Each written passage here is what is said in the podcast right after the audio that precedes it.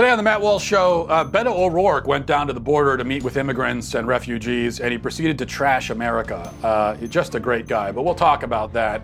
Also, AOC implies that Nancy Pelosi is racist, which is uh, kind of hilarious, but also on this, uh, on the other hand, uh, disgusting. And I want to talk about the very common modern practice of filming troubled people so that we can laugh at them online. I think that maybe we should stop doing that. We'll talk about the latest example today on the Matt Walsh Show. So Beto O'Rourke, uh, poor fella, he, he, he, there was a time when he was getting a lot of hype. He was considered a real contender, but now he's lost uh, somewhere in the middle of the pack with nary a table to stand on, and, and he's because I think I think mainly because he's dealing with a, with a, probably a fatal flaw for a Democrat in 2019, and that is that he's a white male. The problem with being a white male is that number one, uh, white males are toxic scum and should all die. So that's problem number one. Number two, related to number one, is that if you're a white male, then you're automatically going to be under suspicion of being unwoke. Okay, so unwokeness is uh, is you know a condition that plagues most white males. So if you are a white male, people are going to suspect that you lack wokeness and which means that if you want to run for president as a Democrat, you're going to have to do quite a lot to prove your innocence, to prove that you are in fact woke, that you are not guilty of the crime of being unwoke. Uh, so it is a guilty until proven innocent sort of situation. And Beto, along with his other white male candidate compatriots, has been trying very hard to quell the suspicions that he may in fact be unwoke. And that is why um, he went to a group of immigrants yesterday and trashed America, talked about how bad America is which is a very woke thing to do. Um, but will it pay off? And uh, well, well, we'll get into that in just a second. But before we do, um, you know, no one really has the time to go to the post office. You're busy, you got stuff to do. Who's got time for all the traffic, parking, lugging all your mail and your packages into the place? Um, it's a real hassle. That's why you need stamps.com. One of the most popular time saving tools for small businesses. Stamps.com eliminates trips to the post office and it saves you money with discounts that you can't even get at the post office.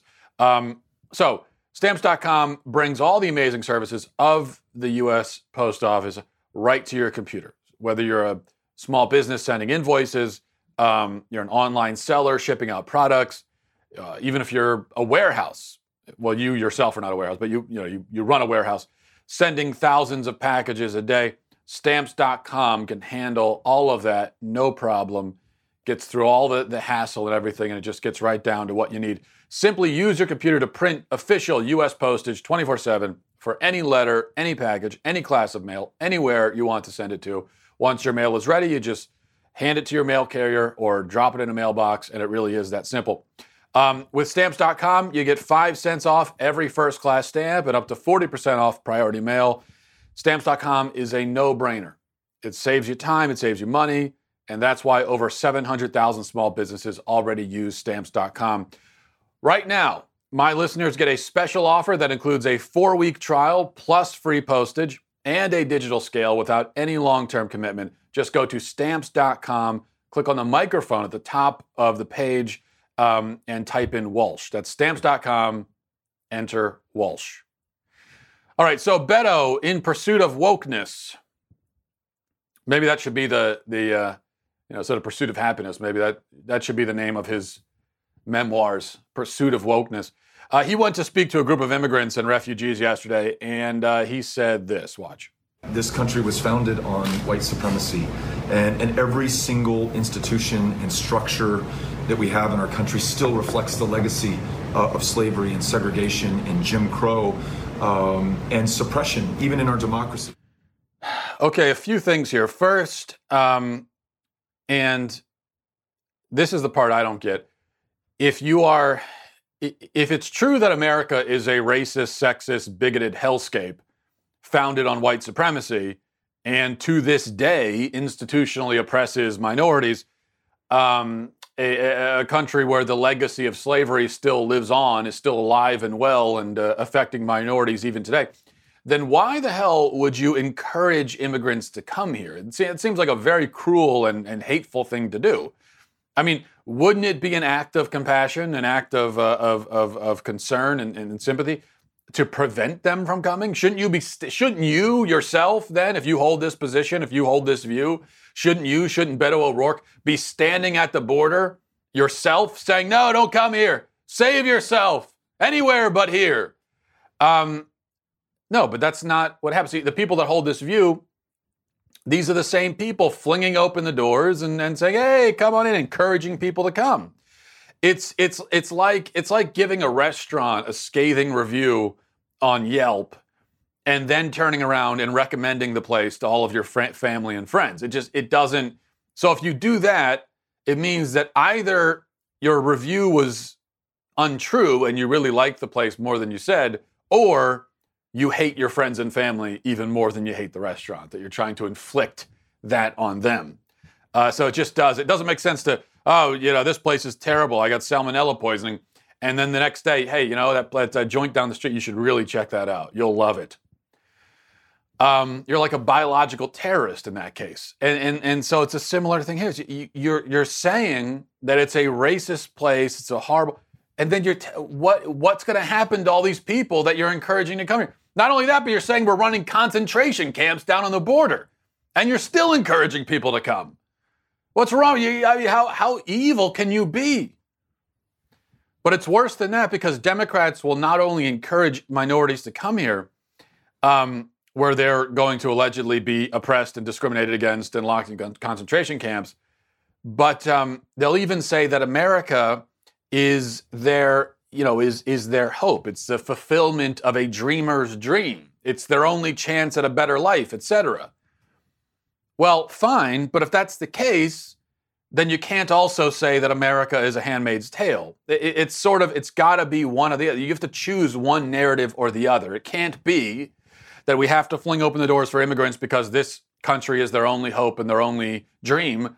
Um, but then also, it is a dystopian, racist uh, nightmare, um, you know, land of horrors for minorities. It's just, you really got to choose. Second thing, um, these white male Democratic candidates have a problem.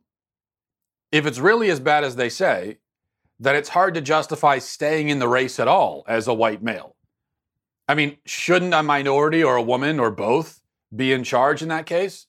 Of course, all the white males in the race have said, oh, yeah, you know, I'll have a female uh, vice president. But that's even worse because now you're saying, yeah, I mean, we should definitely have women uh, in power, but they shouldn't be in charge. I mean, there's still got to be a man above the woman, just making sure everything's squared away.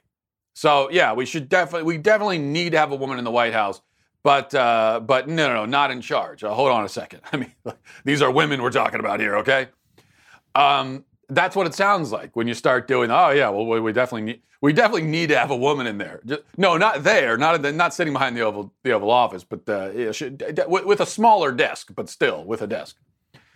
Uh, it just doesn't it doesn't work.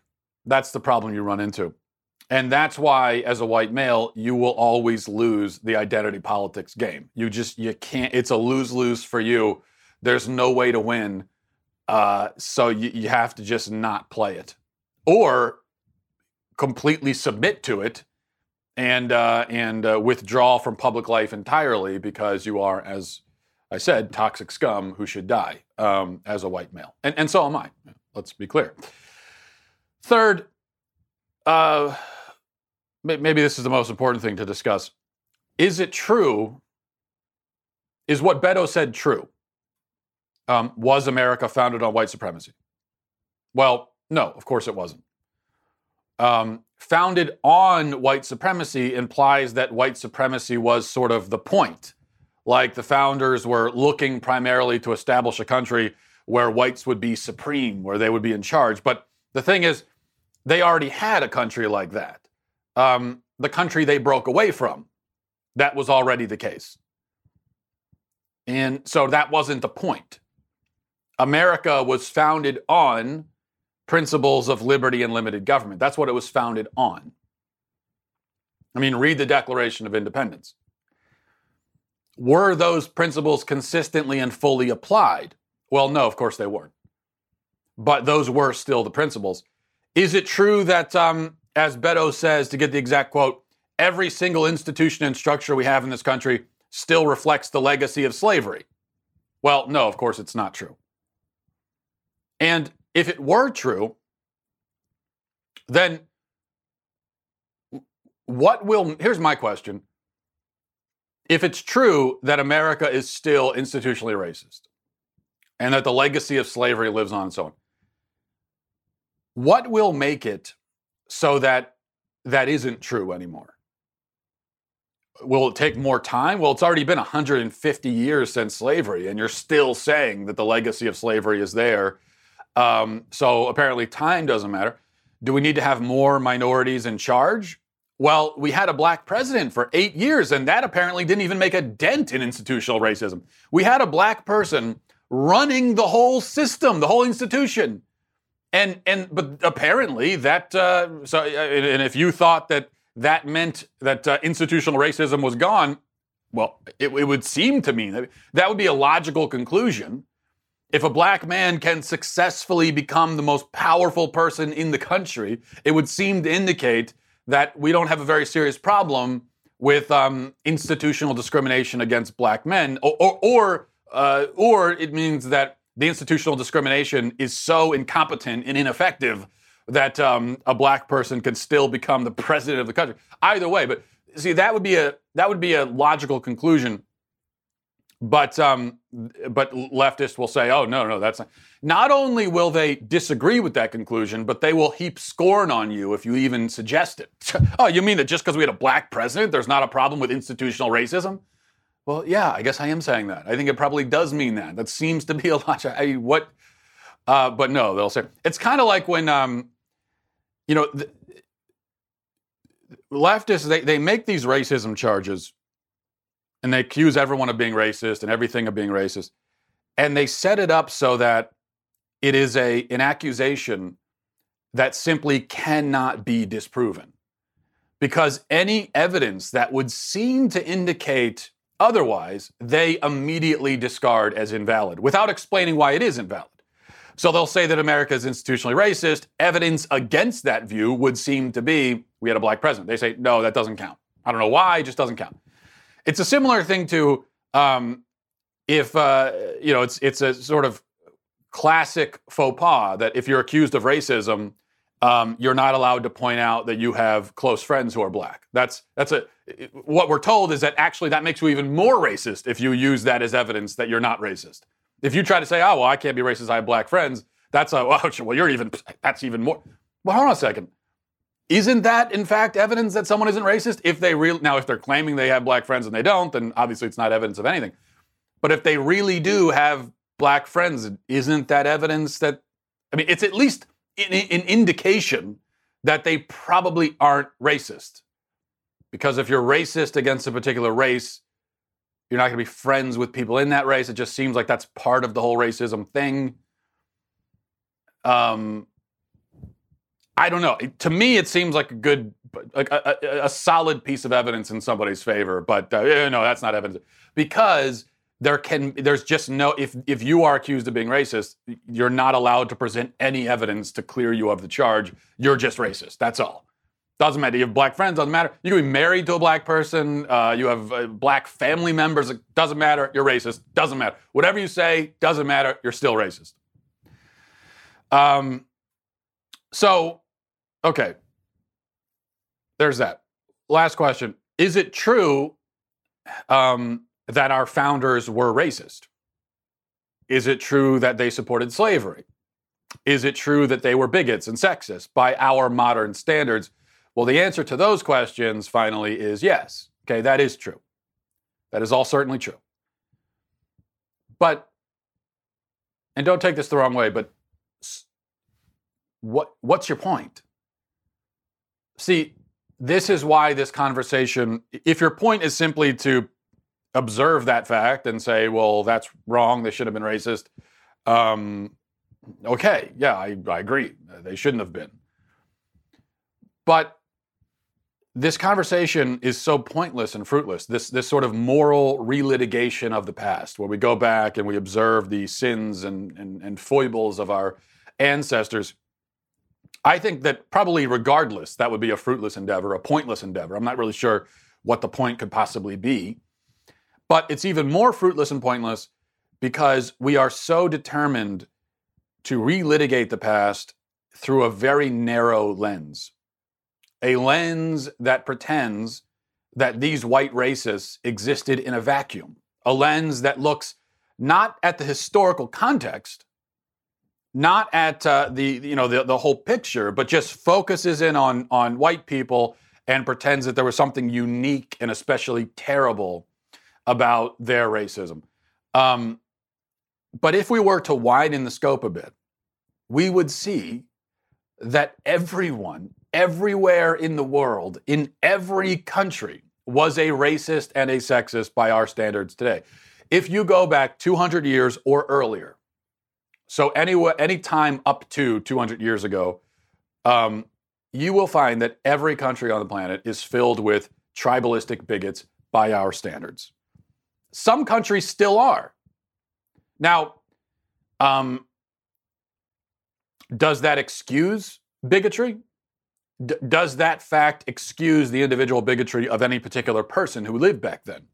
Uh, no, doesn't excuse it. Does it? Um, uh, I'm, I'm blanking on the word that I want here. Mitigate. There we go. Um, does it mitigate to some extent their own personal moral guilt for being racist? Yes, it does. And this is a concept I think people struggle with. There's a difference between the objective um, moral, you know, uh, quality of something and the moral guilt of the person who engages in that activity or, or has that thought or whatever it is. So racism has always been wrong all throughout history. It's always been just as wrong as it is now. It's just it's just wrong. Period. Right. Um, however, a racist 200 years ago or 500 years ago probably does not have the same moral guilt for that racism as a racist today. And the reason is that yeah, if it just it's it's a taken for granted. Eh, now, we may look at it today and we say, well, it should be obvious to you that you shouldn't be racist. That should be obvious. It's obvious to us. Well, maybe it should have been, but it wasn't. It's very clear that for thousands of years of human history, it was not obvious that racism was wrong because almost everybody was. And for a long time, it wasn't even questioned. The idea that all people in the world are equal, no matter what they look like, no matter uh, what language they speak, that is a very modern concept. They, that just didn't occur to people for thousands of years. It just didn't occur to them. So we could say, oh, well, it should have. But it didn't. It just didn't to anybody.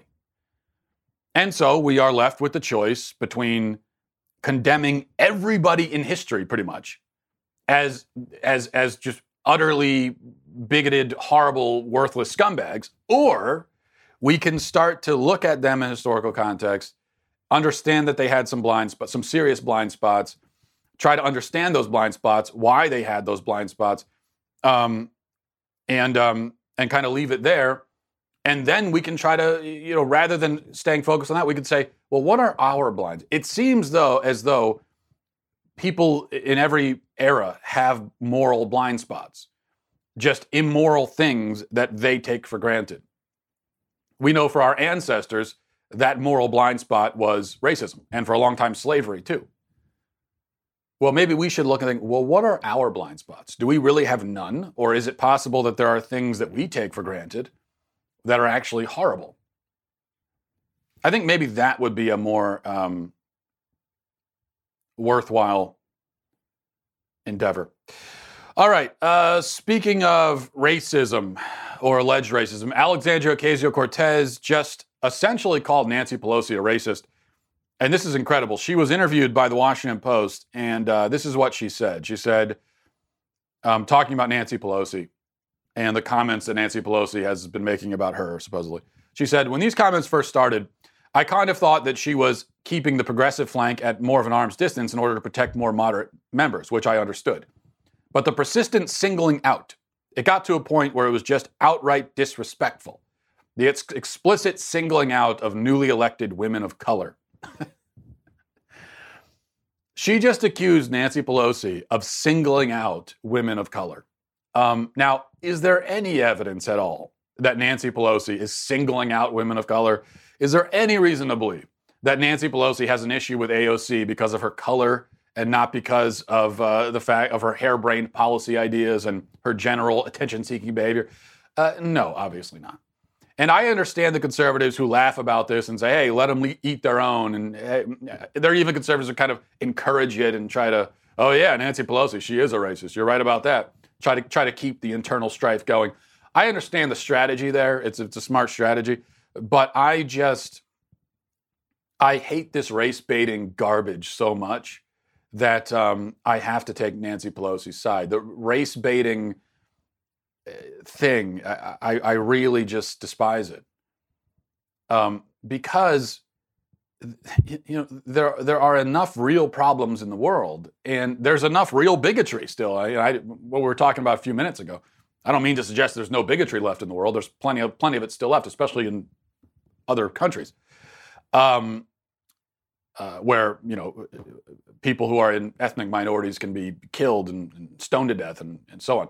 Um, but so there's there's so much of it really out there that to try to invent it for your own um, purposes, uh, to try to exploit it, you're exploiting racism. And I, I just detest that so much. I, I find it so morally abominable um, these people who have made racism into a game, into a tool for them to use, into a, a, hammer they can beat over the heads of their opponents, and and do it, you know, sort of indiscriminately, or just, eh, I mean, with with AOC, it's just anyone that opposes her is a racist and a sexist. Doesn't matter who, even if it's Nancy Pelosi, it's a, a racism and sex. Doesn't matter, whatever it is, and it's also it's so intellectually cowardly. There's so much intellectual cowardice in Alexandria Ocasio Cortez. She is such a coward. She refuses to engage with anyone in an honest way. She refuses to engage any argument honestly. Instead, it's just if you oppose her, you're a sexist and racist, period. I really can't stand that. So, yeah, you know what? I, I actually have to take Nancy Pelosi's side in this, which is a very bizarre sensation, and I don't like it. Um, okay, let's see a couple other things. Are let's see. Are you ready to cringe? I hope you're ready to cringe because I have a very cringy thing to show you. Um, watch this video. What do you have to say? This. What do you deserve? You deserve all of it. Everything. You deserve this. Okay, so that's Megan Rapinoe or Rapino. I, I, I actually, I, I think I've been saying her name wrong this whole time.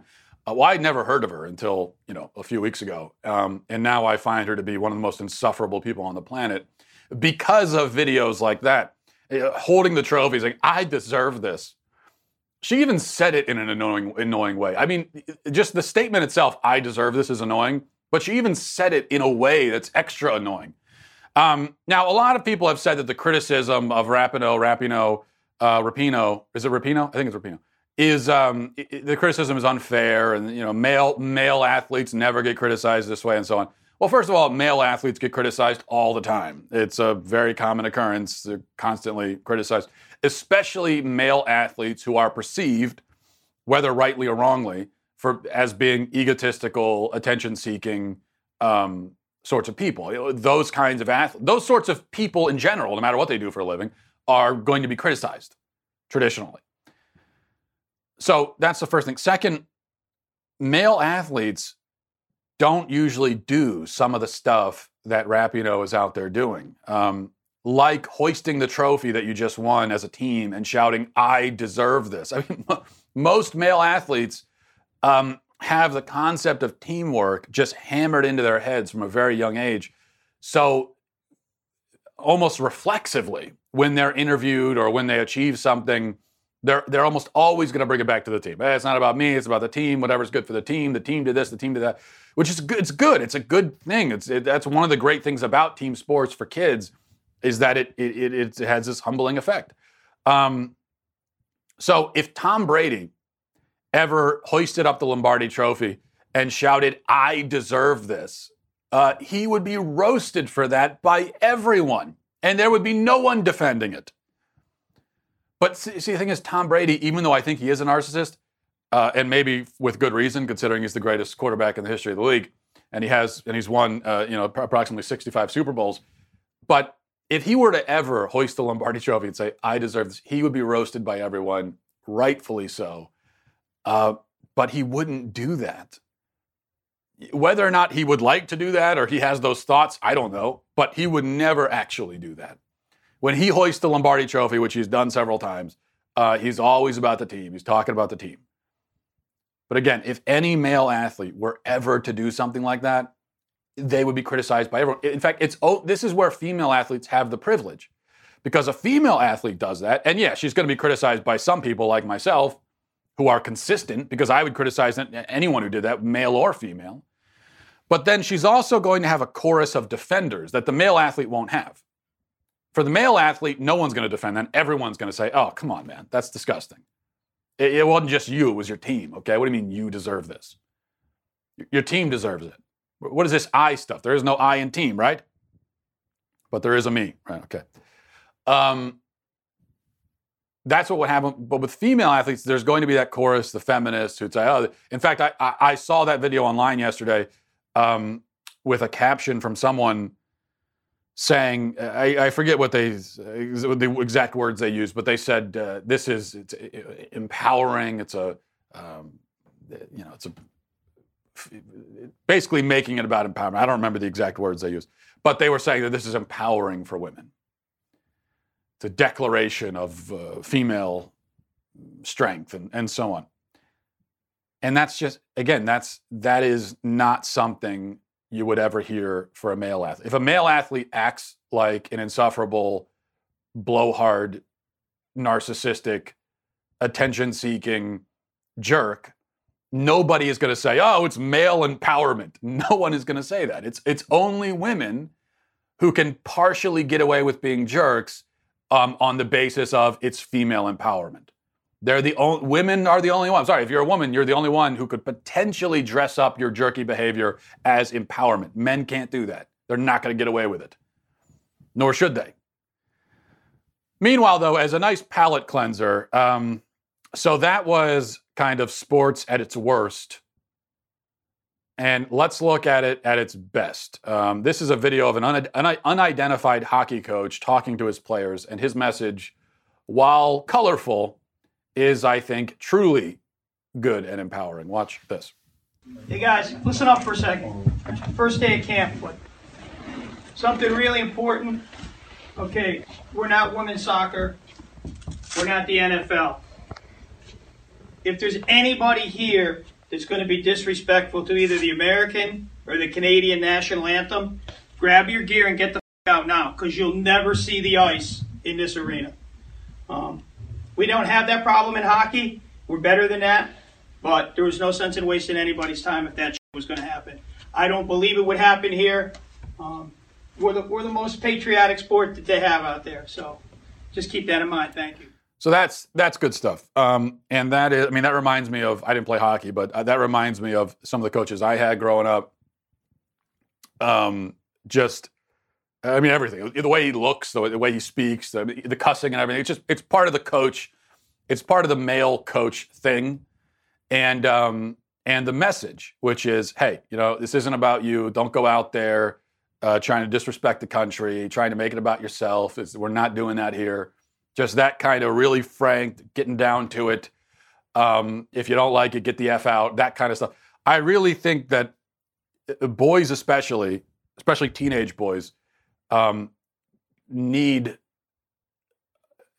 a voice like that in their life. And hopefully they have it at home. Hopefully they have uh, a father who's, you know, even if he doesn't drop the F bomb, he's still going to say, still going to have a message similar to that. Like, hey, you know, you're not doing that here. Cut it out. Cut out the crap. It's not happening here. You need, I think children need it. Boys especially need that.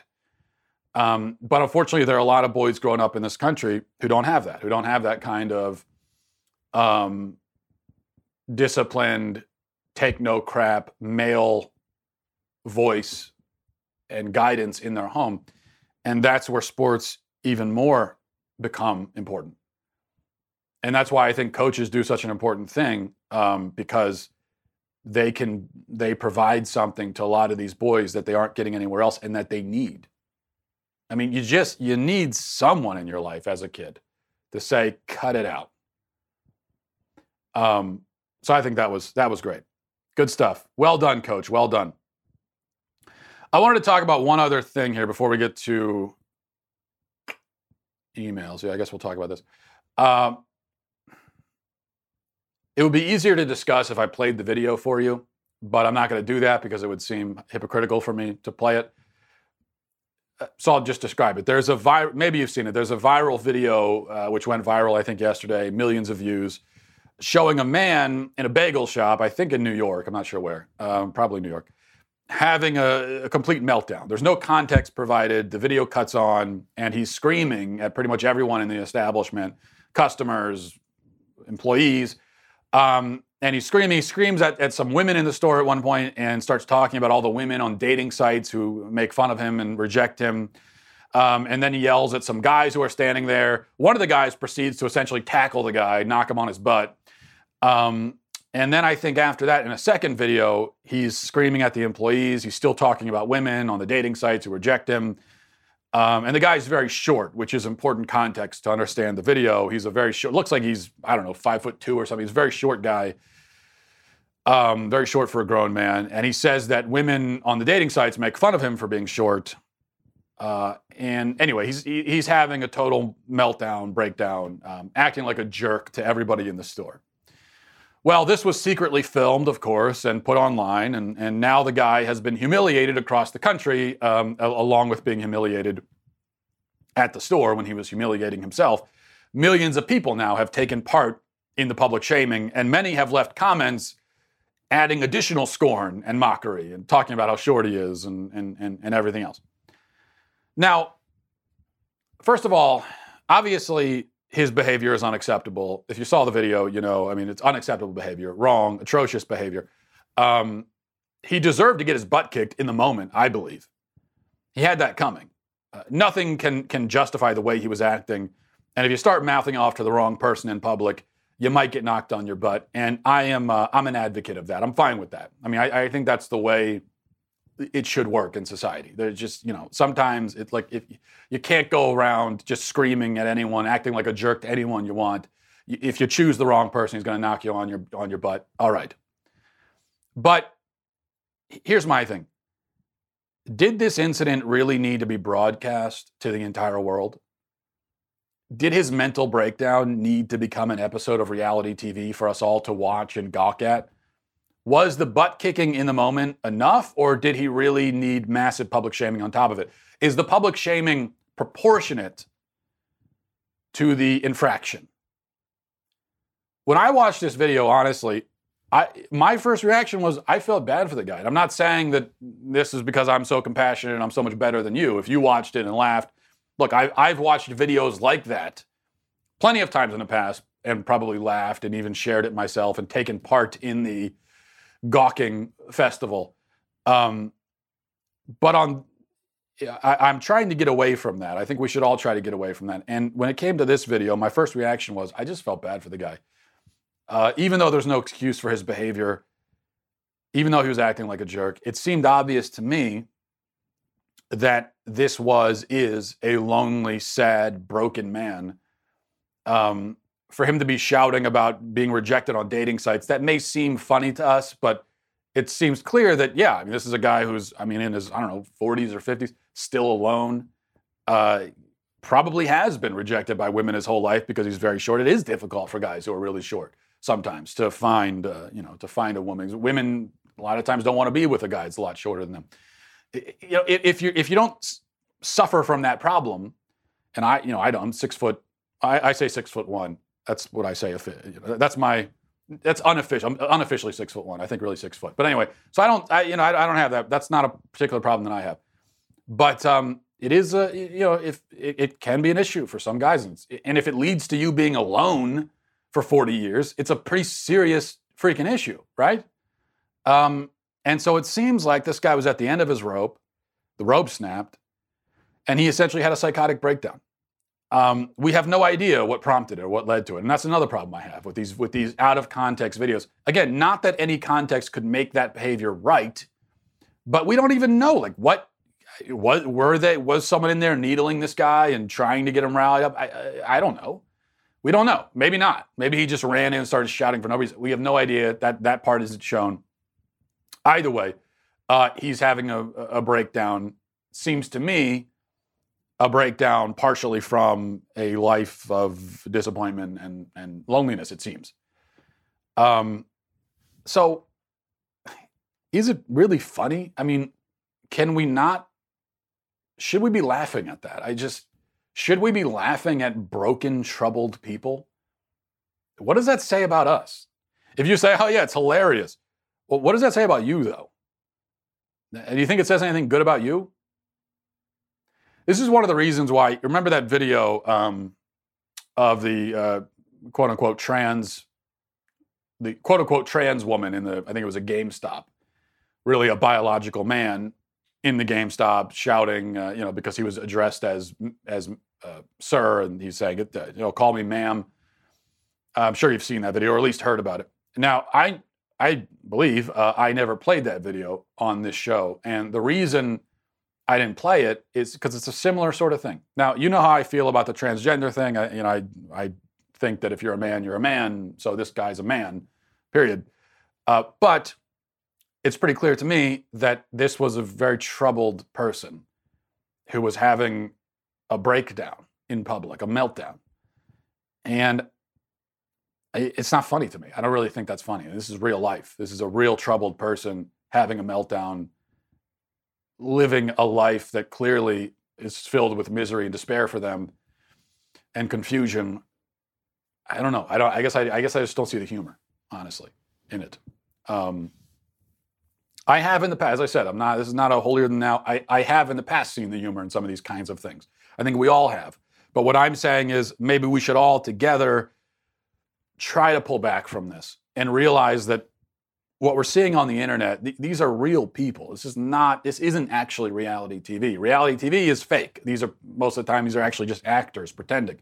So you want to laugh at them, fine, go ahead. Um, I mean, that's what they're there for, and they, they signed up for it literally.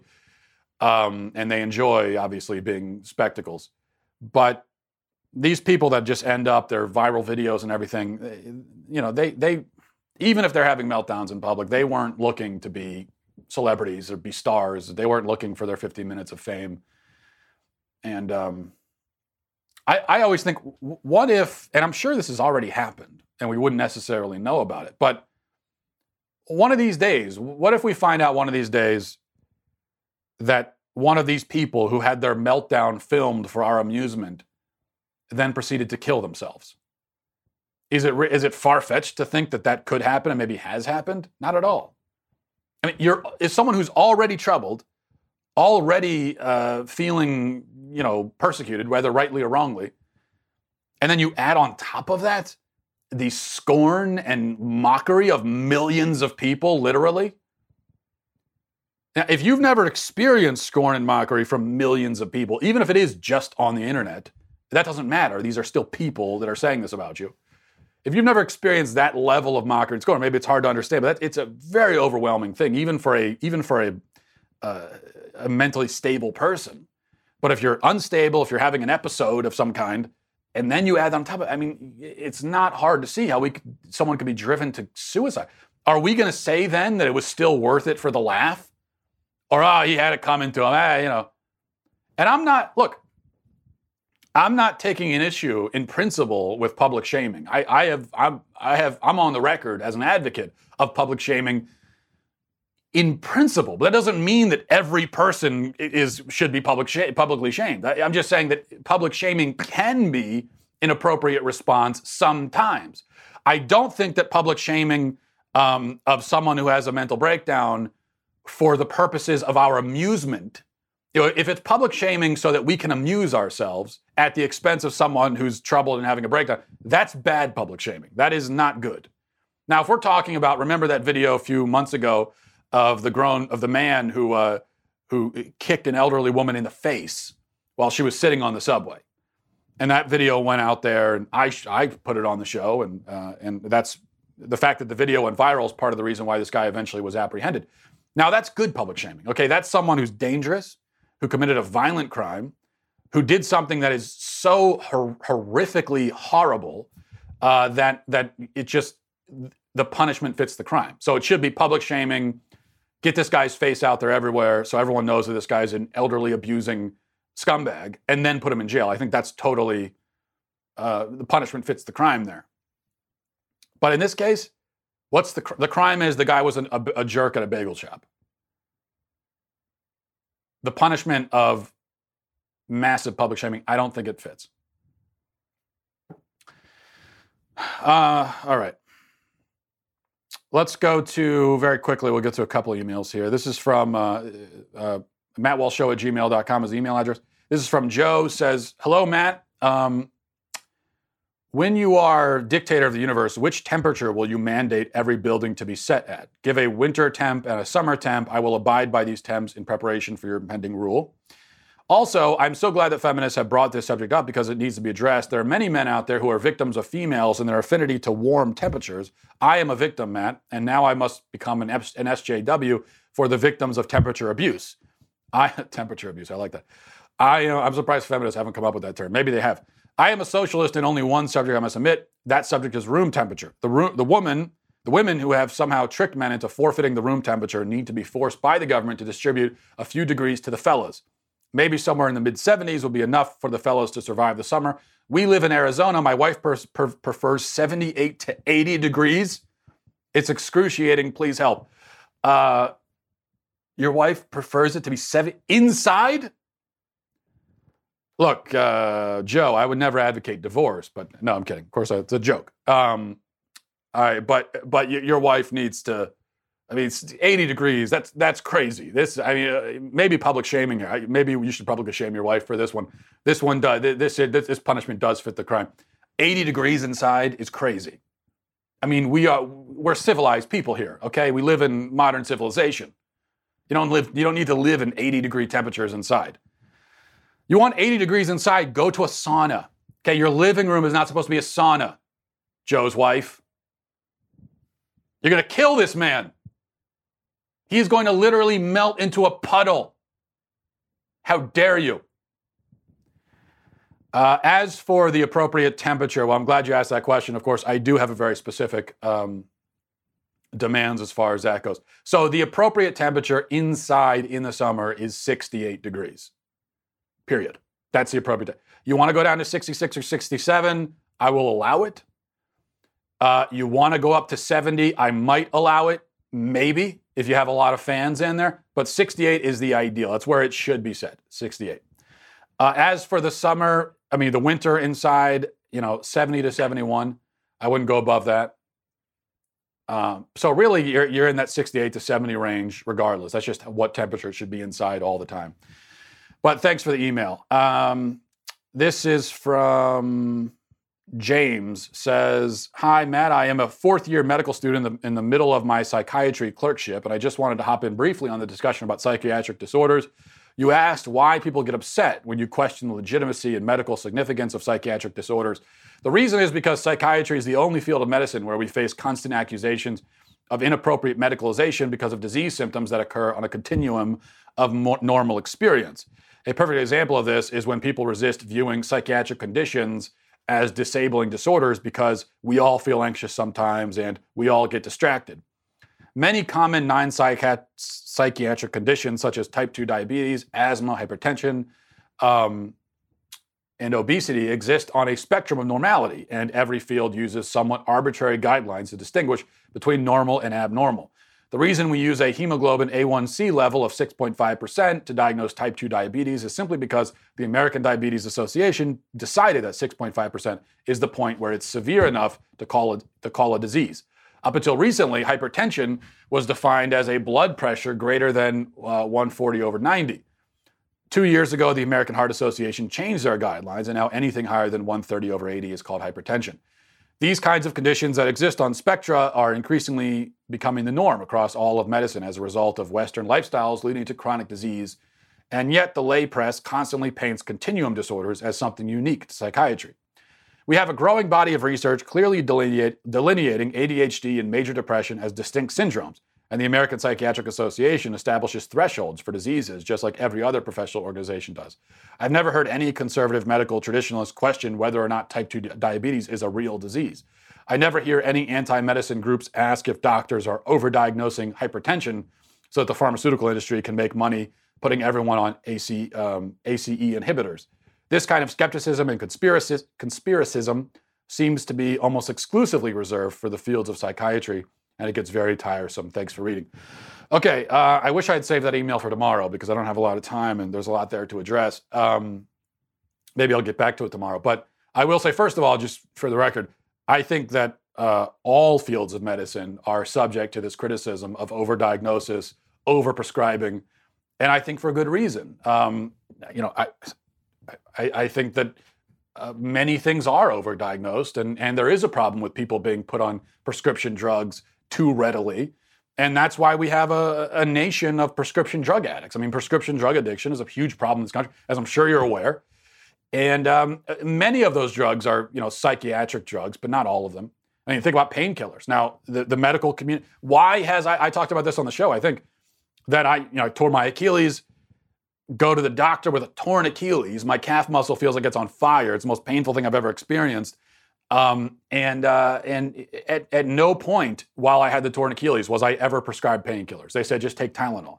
I was given um, prescription narcotics for you know like five days worth after my surgery. I only used it for two days because I really don't like that stuff. Point is, um, why were they being so tight-fisted with the prescription narcotics? And that's because it had become a huge problem with people getting addicted to this stuff. The medical community had come under fire for it, rightly so, and so they pulled back. So your claim that this is exclusive to psychiatry, I think, is not true. Second thing, um, you know, ADHD. Let's just focus on that for a moment. You, uh, I don't think you've really addressed my point on just ADHD for a second here. My point is, yeah, ADH exists. That is, people who have struggled struggled to paying attention and are hyperactive. Now, I think the term attention deficit is kind of strange because that that seems to suggest that there is some ideal amount of attention that you're supposed to be able to give, and if you can't give that amount, then you have a deficiency in attention. It's just a, to talk about a deficiency in attention is a very weird concept to me. Um, and again, it is arbitrary, it seems. But regardless, okay, not to split hairs, there are obviously people who struggle to pay attention, raise my hand for that, um, and struggle to sit still, raise my hand for that one, and struggle to, you know, keep their thoughts on one track and their thoughts tend to go in a million directions at once. I raise my hand for that too. So I'm, I'm guilty on all three counts. My point is that maybe that's just how some people are. Maybe that's just a personality type. Maybe that is simply a type of person. Maybe that is a way of being. Who is to say that it's a disorder? Because when you say it's a disorder, what you're saying is people shouldn't be that way. And so, my question to you as the medical student is how do you know people shouldn't be that way? especially when we know that if you if you have quote ADHD, yeah, it's difficult in school. It's different. It's difficult if you work in a cubicle and you sit at an office desk for eight to nine hours a day. But if you do other things, if you have a creative job, like like I do, if you work outside, if you're more hands-on, then it, it becomes uh, actually a, a, a benefit. It's it's a it's an asset for me with the job that I do, I've got to think of, you know, a million different topics a day and I'm writing, I'm doing the show and I'm, you know, eh, constantly in my head. Um, for me to have this condition, while it made me feel totally deficient and crazy when I was in public school, now it makes me feel like, okay, I, I need to be this way in order to do this. Um, it may seem like an easy job. In some ways, it is. It's some, some, some ways, it's not even a job at all. But actually, to think of you know, to, to, come up with commentary for s- several different topics every single day and then deliver it in two different forms, writing and speaking. You know, th- there are some there are some challenges with that. Okay, um, And so I find that having my mind work the way it does, while again, it made it very difficult in math class, it actually works well here. So, given that fact, my question again to you is who are you to say it's a disorder? Who are you to say I'm not supposed to be this way? Maybe this is just how I am. I think with physical diseases, it's a little bit easier to say, well, yeah, people aren't supposed to be that way. With something like diabetes, as you know, um, a diabetic, if they don't get that treated, they could die. So that's pretty good indication that you're not supposed to be that way. And so you need to get that treated. ADHD is not going to kill you. It's not going to make your brain deteriorate. It's not going to give you cancer. Uh, you know, it, it, it, won't. It's just it just makes it it makes it hard in some contexts, but then it also helps in other contexts. So for the third time, and really for the millionth time, I say, maybe this is just how I am. Maybe this is a valid personality type. That's that is my assertion. And I think you need to come up with some kind of evidence that it is not a valid personality type, that it is, in fact, an invalid, um, disordered type that shouldn't exist. I think you're going to struggle to come up with evidence for that. And quoting the American Psychiatric Association, I don't think that's really going to help much because this is actually, in many ways, a philosophical question. Because the, the underlying question is now, there's nothing really philosophical about diabetes. I take your point about it exists on a spectrum. Okay, good point. But um, it's not philosophical. I don't think there's really any philosophical discussion about whether or not diabetes is a disease.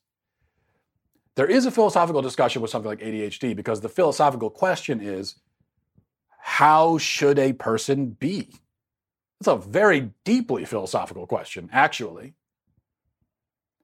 And when you say, well, a person shouldn't be like that, you are making a, a profoundly philosophical claim that I happen to disagree with.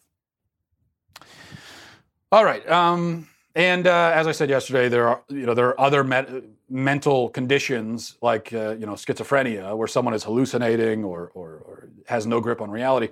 I think it's clear to me there that people shouldn't be that way um, because that just you you in that case you, you cannot really function at all as a human person at all in any context. Um, so, you know, there you have a, a clear cut case. I think with ADHD, it is not nearly so clear cut. All right, we will leave it there. Thanks everybody for watching. Godspeed.